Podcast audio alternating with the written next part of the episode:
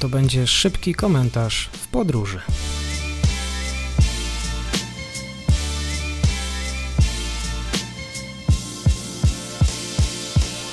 Dzień dobry Państwu, dzień dobry wszystkim słuchaczom. Dzień dobry w kolejnym komentarzu podróży, który ukazuje się dzięki Państwa wsparciu na serwisie Patronite. Więc bardzo się cieszę, że wspierają Państwo podcast. Zachęcam do tego, żeby wspierać podcast, a dzisiaj o Belgii.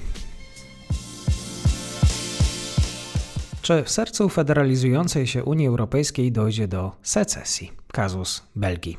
Dla zrozumienia przyczyn potencjalnego rozpadu współczesnej Belgii, jaką znamy, warto zerknąć w przeszłość i nakreślić tło historycznej sytuacji politycznej, a także obecny status formalny tego kraju w szerszym ujęciu.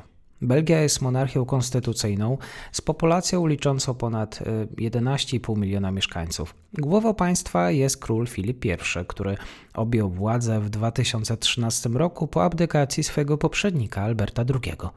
Warto zaznaczyć, że rola króla jest ceremonialna i reprezentatywna. Co prawda, król jest naczelnym dowódcą sił zbrojnych, ale nie posiada władzy politycznej. Belgia uzyskała niepodległość w 1830 roku, odłączając się od Królestwa Zjednoczonych Niderlandów w wyniku rewolucji belgijskiej. Królestwo Belgii jest państwem federacyjnym. Składa się z trzech obdarzonych autonomią regionów administracyjnych: Flandrii, Walonii oraz regionu stołecznego Brukseli. Sam podział nastąpił w 1963 roku, zaś jako federacja istnieje od roku 1993.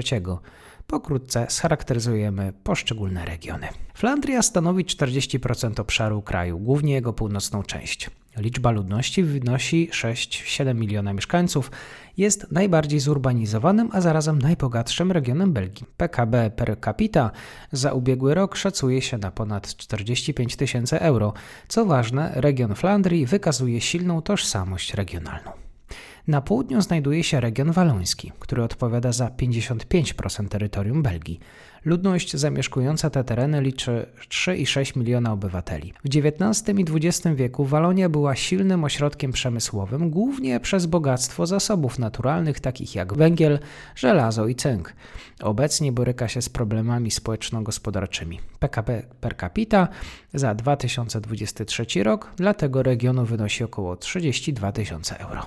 Natomiast Bruksela jest stolicą Belgii oraz ważnym ośrodkiem dla instytucji międzynarodowych jak Unia Europejska czy NATO. Jej powierzchnia wynosi blisko 162 km2, a liczba mieszkańców to około 1,2 miliona, co czyni ją najgęściej zaludnionym regionem w Belgii. Leży na terenie Flandrii, niedaleko granicy językowej oddzielającej niderlandzkojęzyczny region na północy od południowego francuskojęzycznego regionu Walonii. Wszystkie powyższe regiony w obrębie swoich jurysdykcji posiadają kompetencje m.in. w zakresie gospodarki, zatrudnienia, rolnictwa, polityki wodnej, mieszkalnictwa, robót publicznych, energii, transportu, z wyjątkiem kolei, środowiska, planowania przestrzennego, urbanistyki, ochrony przyrody, handlu zagranicznego, kultury, edukacji, zdrowia i komunikacji.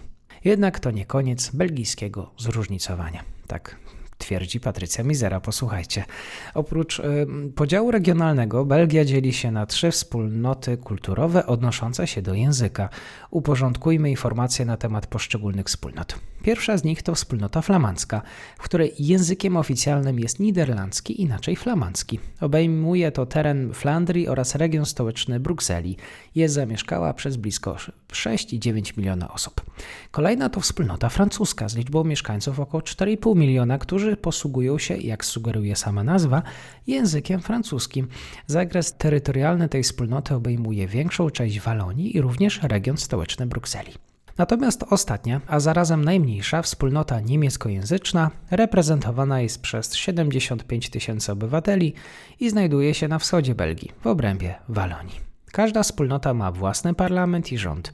W skład kompetencji każdego z tych rządów wchodzą działania na rzecz kultury, oświaty, nauki zdrowia oraz komunikacji i języka. Należy podkreślić, że obszar wspólnot nie pokrywa się z granicami wyżej opisanych regionów, bo przykładowo region stołeczny Brukseli jest dwujęzyczny z językiem francuskim oraz niderlandzkim. Przedstawiony podział na wspólnoty i regiony jest unikalną cechą belgijskiego federalizmu i choć funkcjonowanie Belgii opiera się w maksymie w jedności siła, to wewnętrzna fragmentacja władzy niekiedy generuje problemy, jak niedawny kryzys rządowy. Wówczas przez brak zgody pomiędzy frakcjami politycznymi z różnych grup językowych i regionalnych kraj nie był w stanie powołać konstytucyjnego rządu. Chaos trwał od czerwca 2010 roku aż do grudnia 2011 i był najdłuższym kryzysem tego typu we współczesnej historii politycznej świata. Skoro mamy wyjaśnioną kwestię podziału Belgii, przyjrzyjmy się tamtejszej sytuacji politycznej. Obecny rząd federalny z premierem Aleksandrem De Croo z, z liberalnej partii Open WLD został uformowany w 2020 roku i składa się z siedmiu partii z różnych regionów i wspólnot. Najbliższe wybory parlamentarne odbędą się 9 czerwca 2024 roku. Wówczas Belgowie wybiorą 150 członków Izby Reprezentantów na 4 czteroletnią kadencję. Warto wspomnieć, że na ten dzień zaplanowano również wybory regionalne, a także do Parlamentu Europejskiego.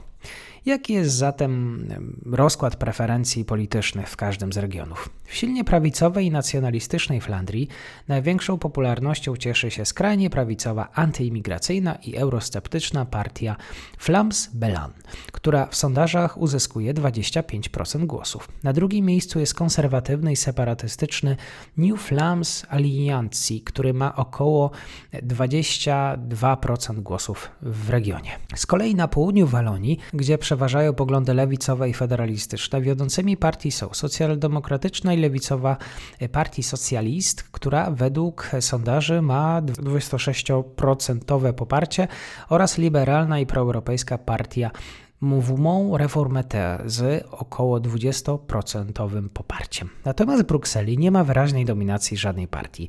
Jest to najbardziej zróżnicowany i wielokulturowy region Belgii. Według ostatnich sondaży największe poparcie ma zielona i ekologiczna partia Ekolo blisko 20% głosów, a następnie Partii Socjalist około 18%.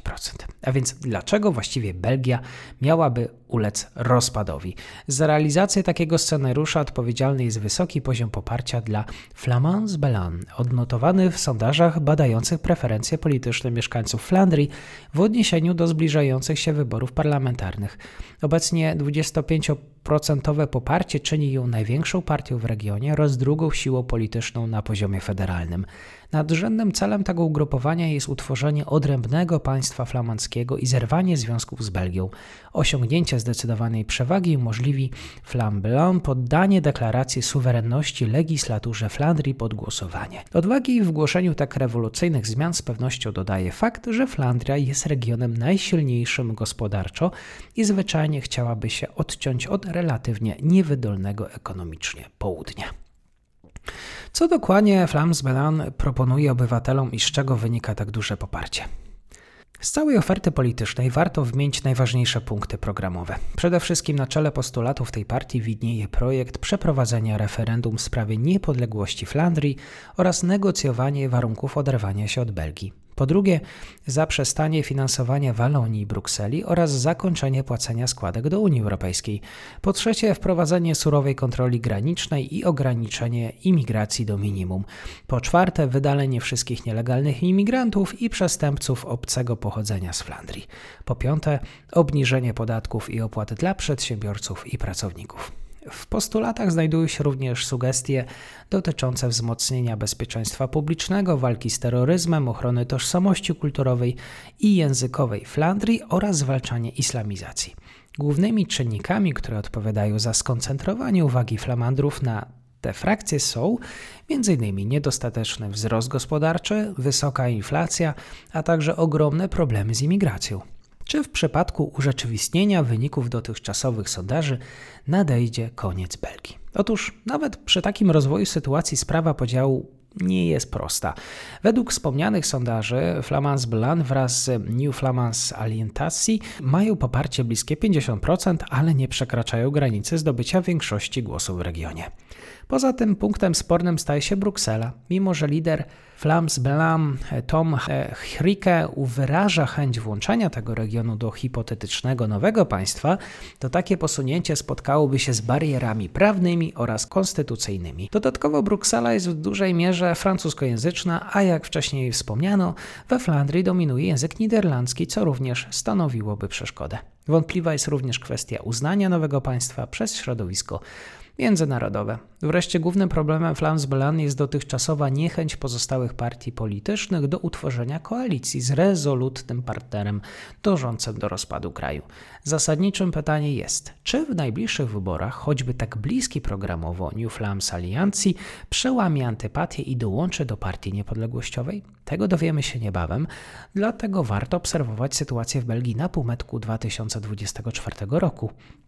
Na koniec Biorąc pod uwagę liczne utrudnienia w realizacji potencjalnego rozpadu Belgii, ciekawszą kwestią może okazać się proces powoływania nowego wielopartyjnego rządu z prawdopodobną silną pozycją Flamand Belan w otoczeniu niezadowolenia znacznej części społeczeństwa. Bardzo dziękuję Państwu za odsłuchanie. Zachęcam do wsparcia podcastu na serwisie Patronite. Kłaniam się.